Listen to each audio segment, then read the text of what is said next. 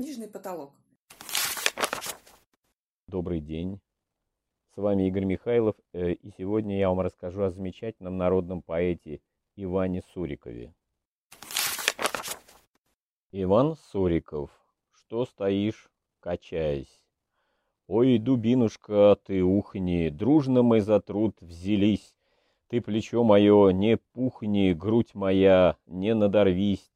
Эти вдохновляющие на русский бунт бессмысленные и беспощадные строки принадлежат перу Ивана Захаровича Сурикова, поэту малоизвестному, но весьма примечательному. Отец Ивана Захаровича был крепостным у графа Шереметьева, а, но в какой-то степени, можно сказать и так, стихи помогли ему выбиться в люди. Стихи и поэт Плещеев.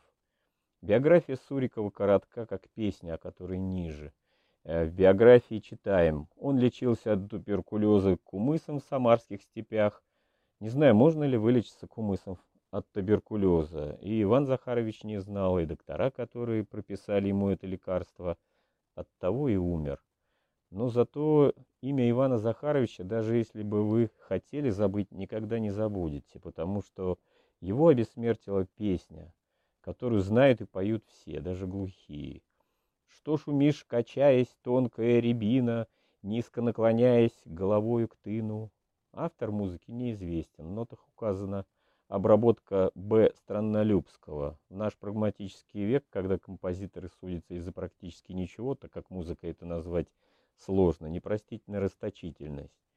Горький в статье о писателях-самоучках приводит слова американского философа Уильямса Джеймса, который знал русскую литературу. Джеймс с удивлением спрашивает, Правда ли, что в России есть поэты, вышедшие непосредственно из народа, сложившиеся вне влияния школы?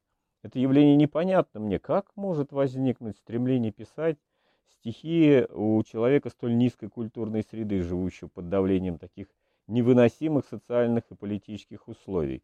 Я понимаю, в России, в России анархиста, даже разбойника, но лирический поэт, крестьянин, это для меня загадка. Именем Ивана Захаровича названа библиотека в центре Углича. За прошлым летом я бывал в этой библиотеке. В фойе на посетителей взирает строгий портрет Ивана Захаровича с бородой. Кажется, что это глубокий старик, хотя на момент смерти ему было 39 лет.